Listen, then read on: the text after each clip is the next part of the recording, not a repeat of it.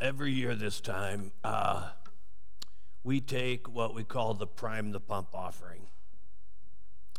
Uh, the Christmas offering always goes to uh, feeding needy people. It just feels like uh, it's appropriate at Christmas time to give money to feed needy people. Uh, and this year we fully funded our uh, our uh, $58,000 that we spend every year on feeding hungry people.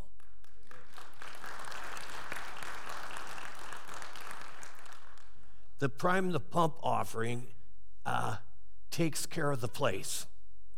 Uh, this building is 17 years old, but it doesn't look 17 years old because we take care of it.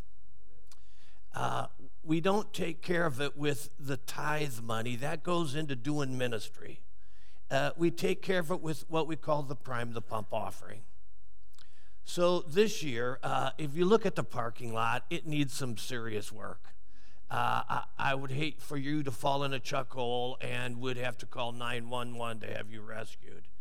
Uh, so this year, the prime the pump is going to go primarily to fix the parking lot and uh, secondarily, uh, because this building is 17 years old, some of the electronic stuff is starting to wear out.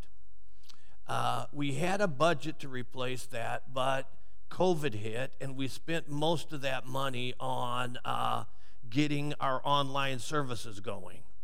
So uh, this year, uh, the Prime the Pump is going to go primarily to fix the parking lot, and then secondarily to uh, uh, uh, uh, replace some worn out electronic equipment we have. Uh, we call it prime the pump because uh, back in the day, uh, if you had a hand pumped well that you hadn't used for a while, the leather diaphragm in it would dry out. And you had to pour some water on that to soften it so it could pull the water. And if you got the, the, the leather diaphragm soft enough, you could pump as much water as you need. So we have this idea if we invest in the right things, it's going to pay off all the rest of the year. And so that's what, uh, that's what Prime the Pump is about. And uh, God has generously blessed some of you. Some of you have really been blessed by God. And uh, would it be a beautiful thing uh, to show your appreciation to Him by uh, giving the prime the pump? Uh, some of you are uh, experiencing uh, the, the problems of recession. You, you're feeling you're feeling inflation. And God says to us, we walk by faith, not by sight, right? Our hope is not in material things, our hope is in the name of the Lord. So every penny counts, every single penny counts. And if you uh, would pray with me on this and, and we all would give what we can give, I'm sure the need will be covered. Thank you very much. Our dear Heavenly Father,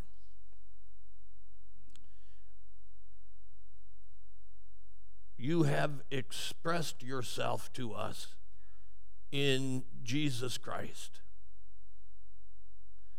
But because we are who we are, we find that we grow used to Christ. He becomes common instead of magnificent. We forget all his benefits. And I pray that your Holy Spirit would rouse our understanding again today. I pray that we could shake off the, uh, the uh, dullness and we could see Christ in his beauty, in his majesty, and we would be attracted to him. In Christ's name, amen.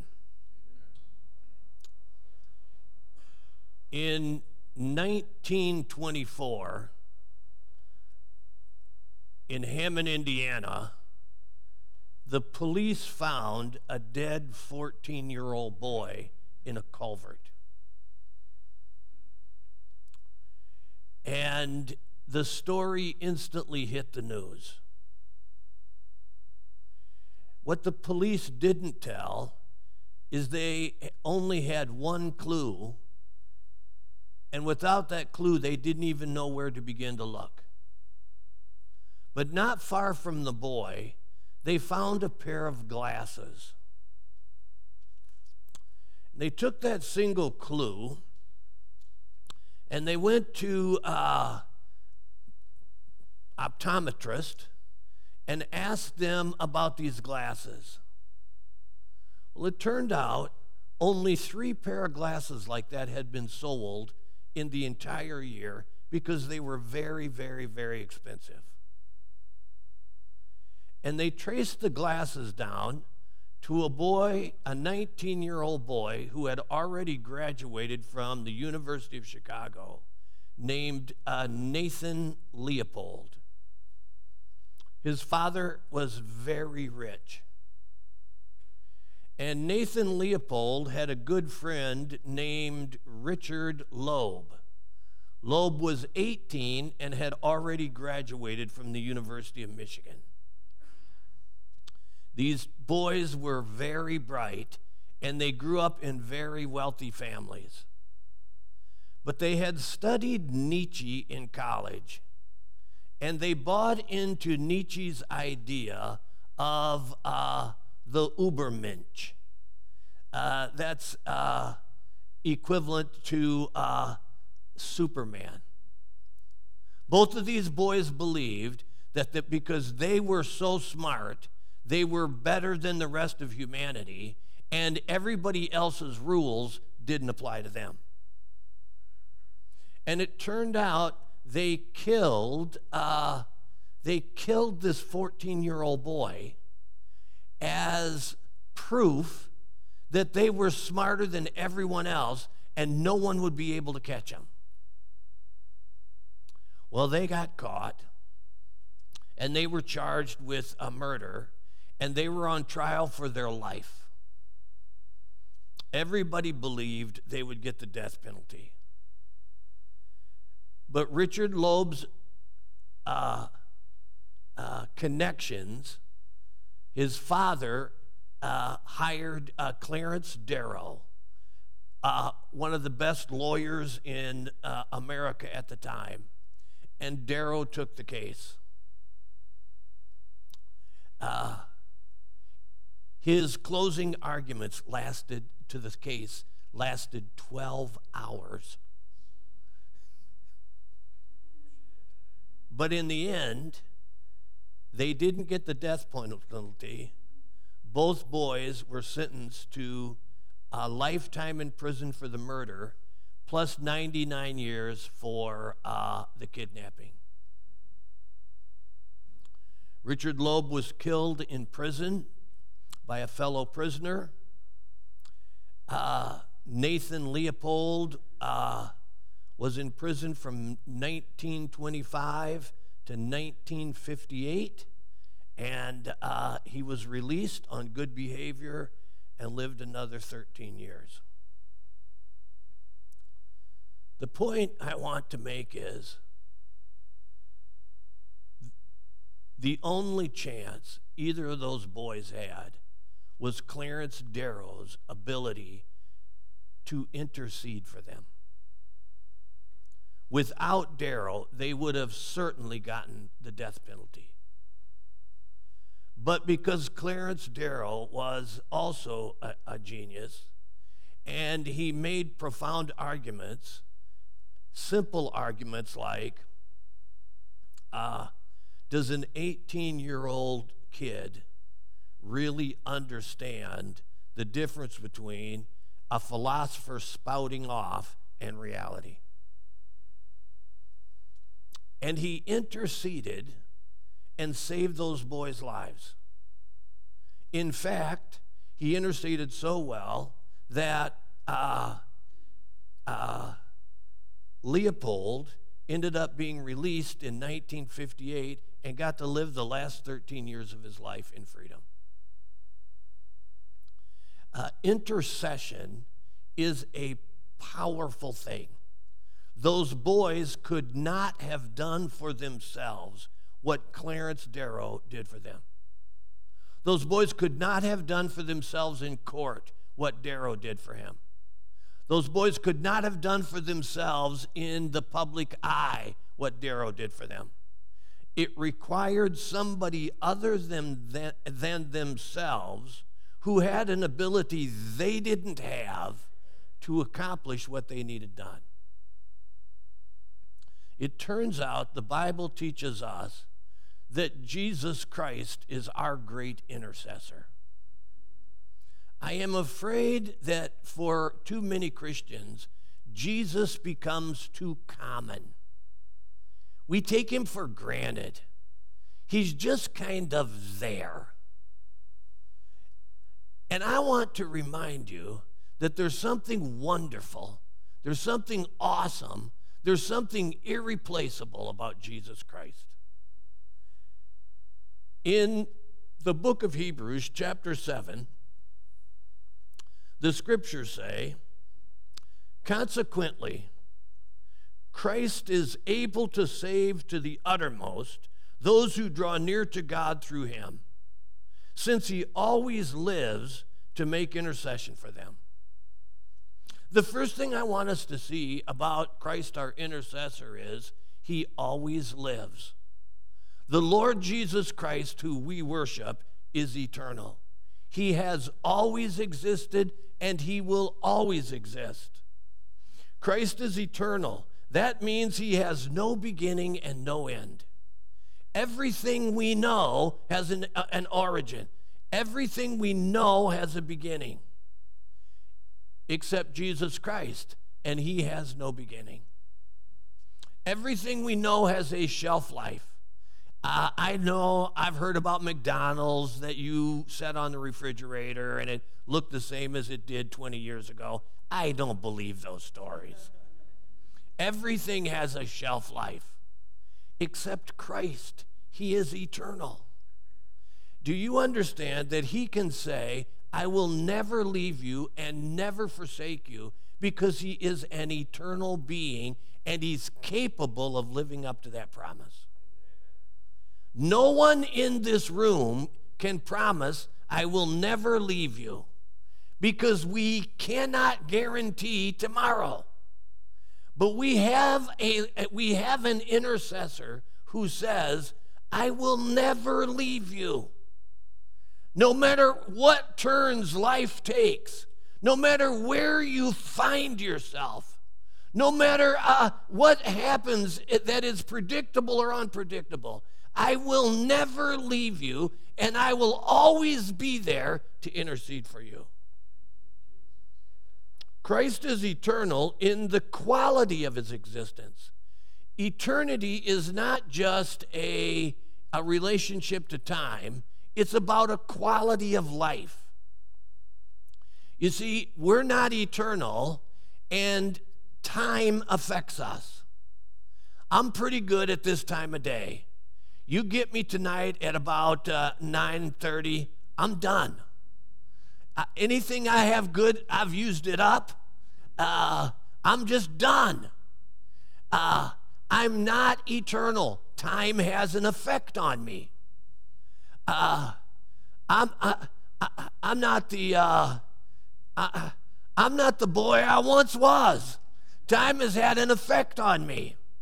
Uh, I, I used to really have jet black hair, uh, and it disappeared somewhere, Jody. Uh, I am affected by time. But Jesus Christ is eternal, and time doesn't affect him. He's not worn out as he goes through the day. The years don't start adding up. He is the same yesterday, today, and forever. And because he's not affected by time, he's able to be my intercessor. Christ is eternal in his purpose. Can you think how many times you've changed your mind in your life? I want to do this. Uh, no, I don't want to do that. Wouldn't it be fun to do this? And, and you do it and you go, ah, this is not what I thought. Huh? Uh, we're very fickle. Uh, time has a way of making us change our mind about things, making us question uh, our purpose and our values. Jesus Christ ever lives with a single purpose. He has never changed his mind. Brothers and sisters, I don't care what bad things you did this week, it didn't change Christ's mind about you at all. I don't care what good things you did this week, it didn't change Christ's mind about you. His purpose is eternal. He doesn't waffle because we are inconsistent in life. The author of Hebrews says Christ is competent because he's eternal. Time doesn't mess with him. Jesus Christ is not just he's, he's uh, uh, is not just eternal, he is the advocate for those who are imperfect. This is where the text says he ever lives to make intercession. Ah. He is the advocate for the imperfect. Have you been honest enough with yourself to say, I'm, I'm not perfect? Have you? Uh, you're in trouble if you can't say, I'm not perfect. I mean, I'm, I'm serious. You are in trouble. Uh, uh, just look around this room. Everybody in this room's made mistakes. You don't even have to look around. Just look at me. I've made, I've made my fair share of mistakes. Uh, I've made little ones that didn't matter too much, and I made big ones that uh, were terrible. All right. Listen, Christ is not the advocate for the perfect, they don't need one.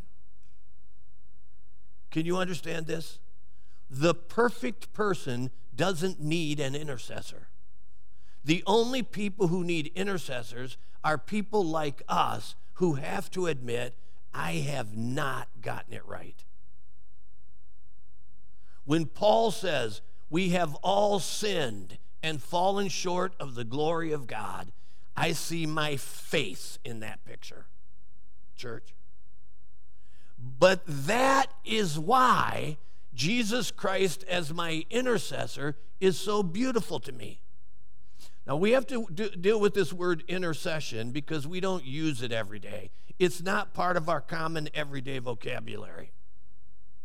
The actual Greek word in the Greek New Testament, it actually means to meet and have an intimate conversation. Uh, this, this actually means you meet someone and then you have an intimate conversation with them. If I put that into the text, he ever lives to meet with the Father and have an intimate conversation. He ever lives to meet with my soul and have an intimate conversation. Uh, do you want to know what Jesus does with his time every day? He meets with the Father and has an, an intimate conversation about your soul. He meets with you and has an intimate conversation with you about your soul and growing into the person that God wants you to be. Christ's work did not end when he died on the cross. His work of redemption ended. But his work goes on day by day by day, making us into the people that he wants us to be and he does it through intercession. Intercession uh, uh, is, this, is this great idea. Uh, um, Thomas a Goodwin, the English Puritan, uh, he says this Intercession is the greatness of Christ connecting with the graciousness of God the greatness of Christ has an intimate conversation with the graciousness of God, and all the benefits to the human soul come out of that conversation. Every day, Christ appeals to us to receive his grace, blessings, and forgiveness. Can you hear this? I'm telling you, if you would make your soul sensitive, you would sense every day Christ showing up in some way and saying, I have grace for you today. I have a blessing for you today. I'm ready to forgive what you did wrong today. He ever lives to be have an intimate conversation with our soul in which he shares grace, blessing, and forgiveness. Every day, Christ intercedes for us in our misery. Christ forgives my sin, but there's still a misery connected with sin. Can you identify with that? Um, have, uh, uh, can you remember last week when you did something you wish you wouldn't have done? There is a certain misery with it, right? Uh, it, it, there's a certain unavoidable misery. Intercession is Christ bringing grace to my soul when it's miserable because I have not done the right thing. Um, uh, I was feeling cranky and, and, I, and I said something I wish I wouldn't have said. And about 15 minutes later, I'm sitting there, and uh, it's like the Holy Spirit said, What's up with you? Uh, and I had that, I had that, I had that miserable feeling that I had not lived up to what I said I would, that I would be a better man than that. Uh, there is a certain misery that is inescapable connected to sin. And Christ intercedes to overcome that misery. His mercy is always greater than your misery. Church, I want to say that one more time. Christ's mercy is always greater than your misery. And he intercedes by being merciful to help us deal with the daily miseries of not being the good people we know we should be. Every day, Christ entreats us for our souls to grow. Listen, Christ forgives sin, but he wants you to get better. Can you hear this? Christ forgives my sin, but he wants me to do less of it. He wants to help me grow and be a better man. Well, how does he do that? He intercedes with my soul. He shows up in my thinking and says, Dude, you, you, you got to work on this. I, am tired of you trying. I want you to train to get this right. I want you to make this purposeful. I want you to become more of the potential I've given you. And He intercedes with my soul to make that happen. Every day, Christ asks the Father to forgive you. Do you know that? When Christ died on the cross, he prayed, Father, forgive them. They know not what they do. And he's been saying that prayer for 2,000 years since. Day after day, Christ shows up and he says to the Father, Father, forgive them. They know not what they do. Church, you have an advocate, you have an advocate with the Father, Jesus Christ the righteous. He pleads your cause even when you're at your worst. Every day, Christ intercedes with the Father and the Holy Spirit to bless us. Can you hear this? And finally, every day, Christ intercedes for his eternal purpose. Do you know Christ has made a promise that he's going to stand every one of us up before the Father without spot and without blemish? Someday, Christ is going to do his perfect work, and you're going to stand before the Father without spot and without blemish. You're going to stand before the Father in the perfect righteousness of Jesus Christ. And every day, he tries to intercede with us to make us more and more of that person that he's going to stand up without spot and without blemish. Christ is able to save you completely. This is where it says he's able to save you to the uttermost. Uttermost is an old English word that we never use anymore. I mean, have you ever said uttermost in your whole life? Uh, uh, the actual uh, the, the, actual word is a word that means uh, to uh, all completion. Uh, nothing is left incomplete. It means complete maturity. He's able to save to complete maturity because he always lives to make intercession for us. Spurgeon uh, said this To the uttermost, from all our doubts and fears and follies and failures, Jesus will bring us by his endless intercession. To the uttermost, from every consequence of the fall and personal sin and actual death, Jesus, by his intercession, will save us. To the uttermost, oh, think of it, to the resurrection of life, to clearance at the judgment seat, to the highest glories of heaven, to the boundless bliss throughout the ages, he will save us. Jesus Christ is alive right now. He is making intercession for you right now so he can save you completely. There will be nothing left untouched by the saving grace of Jesus Christ when he's done with you. The flaws and the faults you thought you would never escape, he's going to save you to the uttermost. There will be nothing left unsaved. The grace of Jesus Christ will touch every aspect of who we are, and we will be completely beautiful in the eyes of God because Jesus Christ is our intercessor.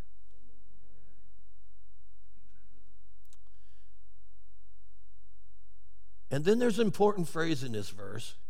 It says, Those who draw near to God through him. This verse doesn't say that Jesus Christ intercedes for everybody, church. This, church, this verse does not say everybody receives the intercessory work.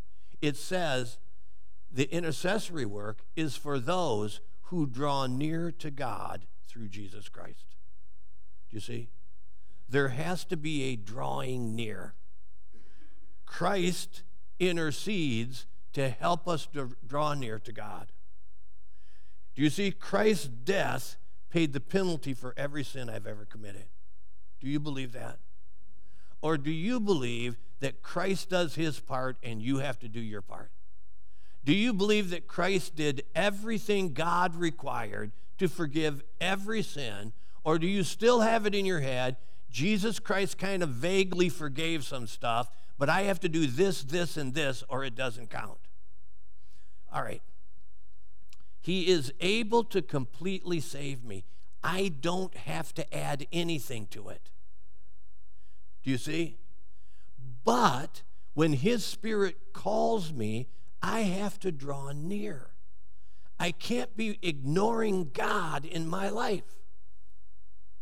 His intercession doesn't forgive my sin, it comforts me and inspires me to be better. My sins are forgiven by the cross. His intercession comforts me and calls me to be better. So, have you ever drawn near to God? Have you ever drawn near to God through Christ? You say, Well, Doc, I don't know. What does that mean? All right, I'm going to ask it in a, a different way. Drawing near to God through Christ means that we believe that Jesus Christ is the one who makes us acceptable with God.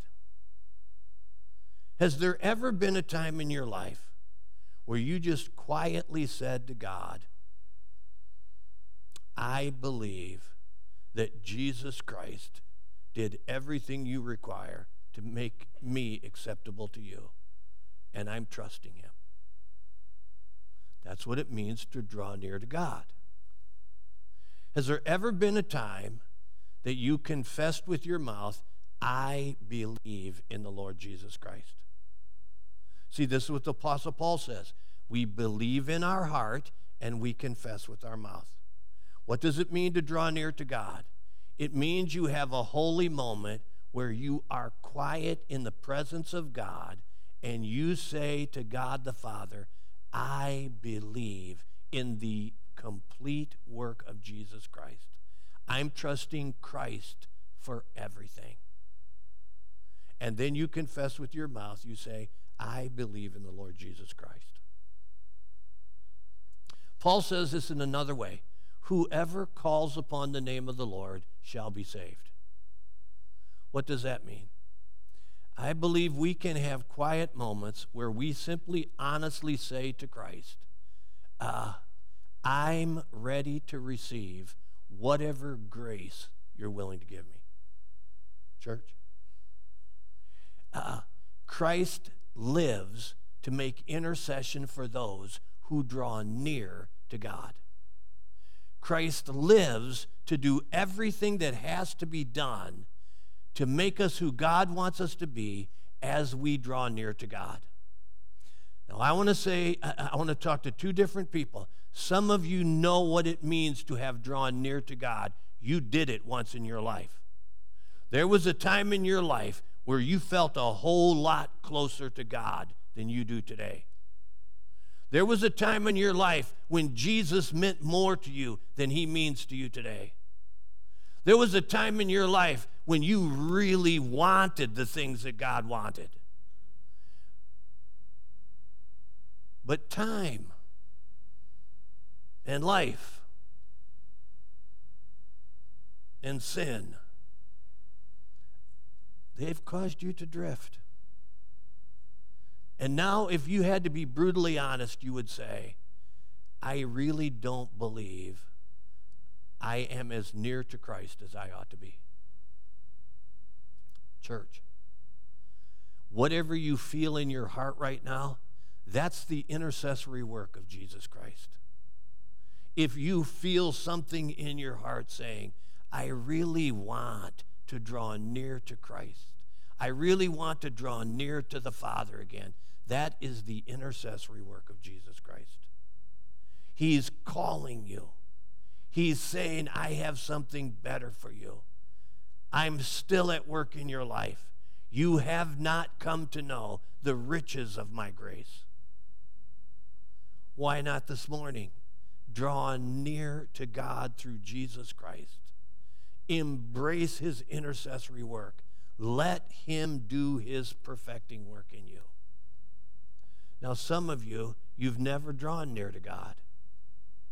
Not saying you're not religious. I'm not saying you don't live a, a, a, a respectable life. I'm saying in your soul, you know there's never been a time when you had a serious yielding to God. There's never been that moment where you said to Christ, I am very sorry. I have not lived up to your expectation, and I'm asking you to make me into the soul you want me to be. Why don't you draw near to God today? Why don't where why why don't right where you are right now, why don't you say to God, I'm ready. I receive your grace. I accept your, uh, uh, your, your saving goodness. I want you to do your perfect work in my soul. Church. Now, would you let me talk to all of us as a church? We all have friends who sin has made miserable. We all have family that sin has made miserable. I run into people all the time that have a, a, a wounded heart because sin has made them miserable. Their own sin and the sin of others against them. Do you believe that Christ would be honored if you found opportunities to say to your family and friends who have been hurt by sin, there is an intercessor. There's someone who can help you. Church? Uh, when I was a boy, uh, we used to sing, uh, Someone who cares, someone who shares all your griefs like no other can do. We have family and friends that if we would just take the initiative at the right time, we could tell them there is grace in our Lord Jesus Christ. And the sorrow you are feeling is not greater than his grace. And he is alive right now to make intercession for you. Church, I'm not asking you to quote 25 Bible verses to them. I, am not asking you to go to every one of your neighbor and give them a half hour sermon on, uh, on religion. I'm asking all of us to become partners with Jesus Christ and at the appropriate moment, when the opportunity is right, we simply say, I know someone who can help you. Church. You have recommended medicine to people. You've recommended mechanics to people. You've recommended doctors to people. You, have recommended to your family and friends any number of people, organizations, and services. Why not become partners with Christ? And as life creates those opportunities, we recommend Jesus Christ to our family and friends. Church, their heart, their heart can't get there by themselves. They can't accomplish for themselves what they need to accomplish. But there isn't anything so broken in them that the great intercessory work of Jesus Christ wouldn't fix it. They just need someone like you or someone like me to say to them in that strategic moment, perhaps, perhaps this is something that only Christ can help you with.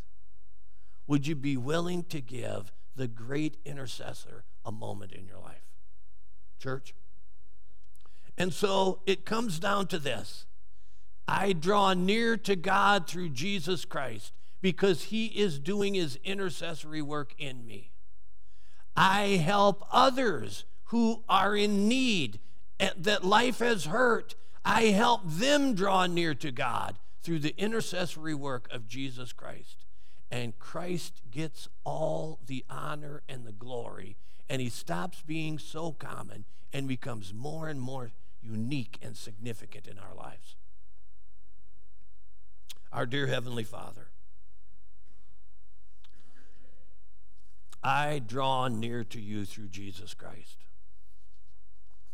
There's something in my soul that hears this gentle call of Christ, and I hear myself saying, I want to be closer to you. I want you to do your perfect work in me. I really want to be the soul you created me to be. Father, I pray for myself and everyone in this room.